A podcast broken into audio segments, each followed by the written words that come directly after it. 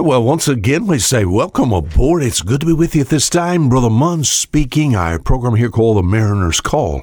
My opportunity to be with you, and then you have welcomed us into your home wherever you're listening to our program from. Thank you so much. In the book of Psalms, Psalm chapter 27, we're going to look at a little verse here, and we're going to take and look at two words in the Bible and how these two words, uh, I guess, are seen and how they play out in the lives of about five different people here.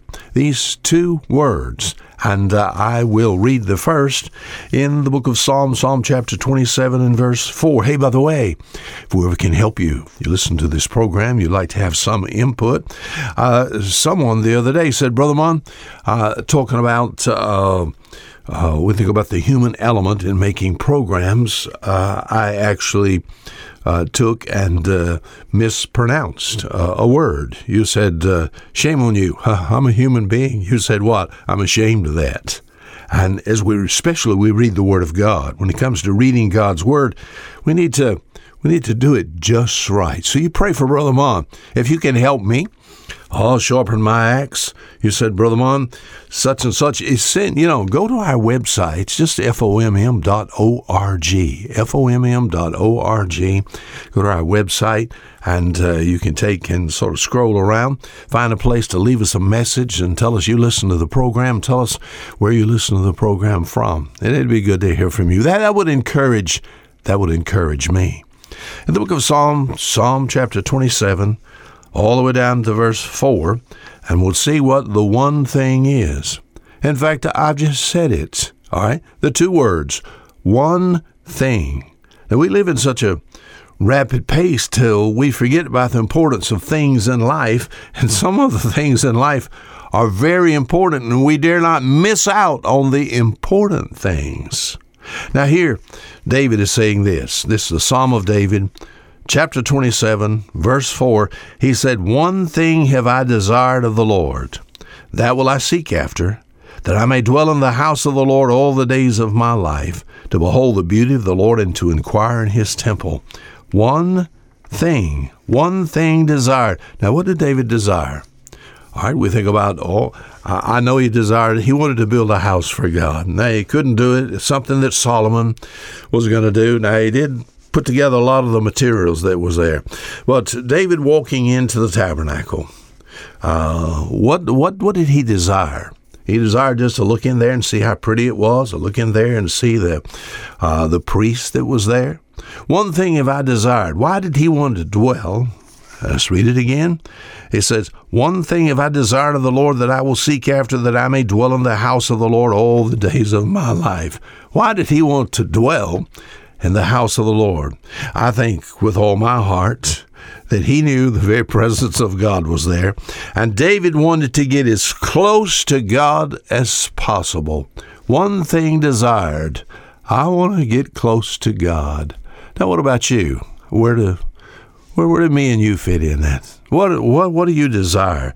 If you're not careful, uh, if you even if you belong to Christ, you know the devil has such oh, just throw those temptations in front of us and what we desire, you know, it'd be just mere things. It'd be things that has to do with wealth and houses and lands and things in general. And these things are important. And I know they're important. I have a responsibility as a husband and as a father, as far as my wife and my children, to provide for them. But one thing desired, the one thing that should be ultimate in my heart, is that I get close to God, stay close to God. As we sort of bring this in up in light of the New Testament, of the Old Testament temporal, or tabernacle and temple, on, I guess, a good illustration of that would be just all just uh, enjoying going to church. You know, many people, they don't enjoy church. I'll be honest with you, I am retired now from pastorate full time in missions but for some reason, I still love to go to church. Just go there as fast as I can go. Why? Because I like sitting in that pew. And many times I have to be in the pulpit too. But just sitting in the pew, all partaking of the service that had to do with uh, old, just, just, I mean, singing some of the old hymns, you know, and uh, singing them, you know, with some life to it, you know, and then listening to the Word of God preached and just sensing in that place the very presence of God. I like that. I enjoy that. Why do you want to go to church? You know, I want to go there so I can be close to God. Can I be close to God in my home? Why, of course. But all when you get together with God's children, I love local church. Verse 4, he said, One thing if I desire of the Lord, that will I seek after, that I may dwell in the house of the Lord all the days of my life, to behold the beauty of the Lord and to inquire in his temple, you know. He said in Psalm chapter 73, verse 25, he says, There's none on earth that I desire beside thee. One thing, here we go, one thing desired. David wanted to be close he wanted to be close to God. In the book of Mark, Mark chapter 10, there's uh, a man that comes and falls down at the feet of Jesus Christ. And uh, he says this He said, what, what must I do that I might have eternal life? That's Mark, Mark chapter 10. You start reading in verse 21. And uh, Jesus told him uh, to take, and basically he said, just keep the commandments. And he read off a bunch of those, or uh, quoted a bunch of those. And the man just looked at him and said something like this All these things have I kept from my youth up. Now, Jesus knew this man's problem, and he said, There's one thing thou lackest. And he said, You go take what you have and go sell it and give it to the poor. Oh, he bowed his head and he turned around and walked away. What was wrong with this man? Jesus said, Not one thing desired. Now, one thing thou lackest, you know. His trust was not in God. Now, this man was wealth. He's wealthy. He had morality. I'm sure he had the religion of his day, but Jesus said, One thing thou lackest, like the most important thing. He lacked God. His trust was not in God. Now let me bring this up into your life. You know, are you are you saved? Are you missing out on one of the most important things? Many times I talk to people and then talking with them, some of them just so nice back to me. I said, Sir, are you a Christian? He said, uh, Yes, sir, I go to church. Well, that, that's not what I'm talking about. Are you a Christian? Well, I, you know, I try to, I'm trying to live my life, provide for my family, and try to be good and try to behave myself. That's not what I'm saying. I believe there's something you lack. Do you really have God? Is your trust in God? I I'm approached. I've been approached at times and said, Brother Munn, I, I don't know. I'm not for sure. How can I know for sure? It depends on what you trust. Are you trusting Jesus Christ as your Savior? Do you trust what He did to provide forgiveness for your sins?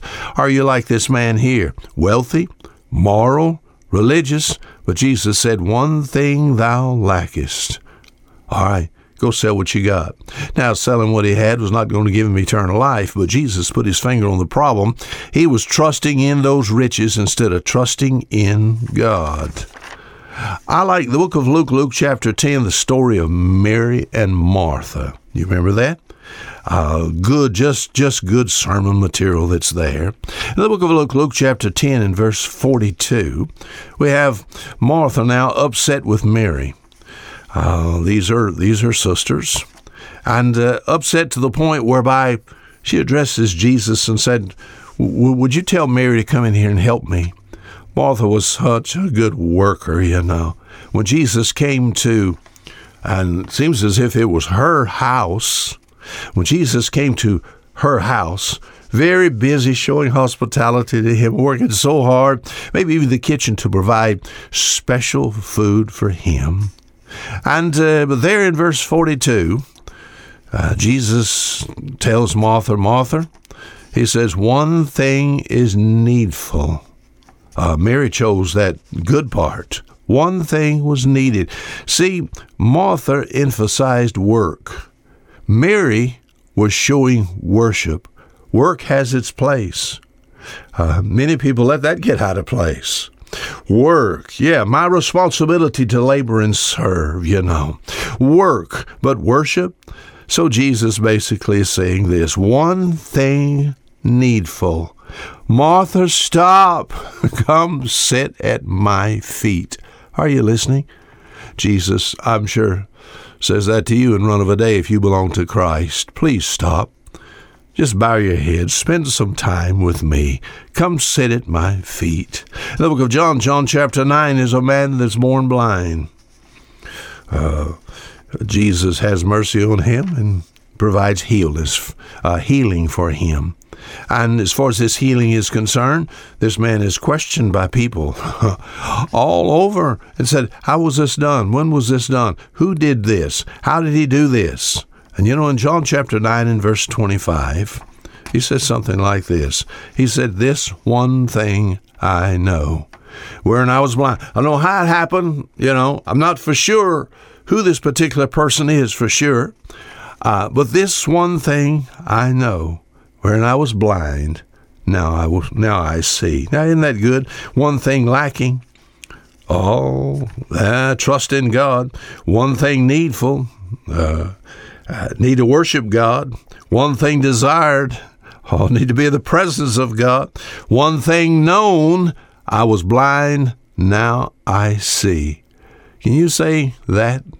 One thing I know, wherein I was blind. Now I see. Do you remember? Do you remember when you were blind without Christ? All that Satan's desire, 2 Corinthians 4 4, he blinds the minds of them that believe not. Oh, what do we need? We need the touch of God. And all when you get that touch, it brings peace to our heart. When I put my confidence only in Jesus Christ, I trust what Jesus has done. I keep emphasizing that because that's so important. I need to trust what Jesus did, not what I do. Then you can say, Ah, oh, this is one thing I know. I was blind, but now I see. You can know for sure that salvation, my friend, has come to your heart. These things have I written unto you that believe on the name of the Son of God, that you may know that you have eternal life. This one thing I know. I was blind, now I see. I like Philippians chapter 3 verse 13. Paul's talking about, oh, he's talking about the past. And he said, This one thing I do, forgetting those things which are behind. I wish I could read all these verses for you. This one thing I do, one thing desired, uh, close to God. One thing lacking, need to trust in God. One thing needful, need to worship God. One thing known, ah, I'm glad that I can see. One thing to do. What? This is the only thing that's going to bring. Uh, in fact, if you don't abide by this, you'll never have Christian victory in your life. This one thing I do, forgetting those things which are behind. The past, are you listening? Must stay in the past. All right. Yesterday is yesterday. Today and tomorrow, yes, we labor and serve and trust God for it, you know. But as far as the past is concerned, the past must stay in the past. So important that without putting the past in the past, you'll never have Christian victory. The devil will pull this out in front of you often. Oh, I've been in the middle of prayer and have the devil to remind me of something there in the past. It's good to be able to say, It's under the blood, it's forgiven. This one thing I do, forgetting those things which are behind.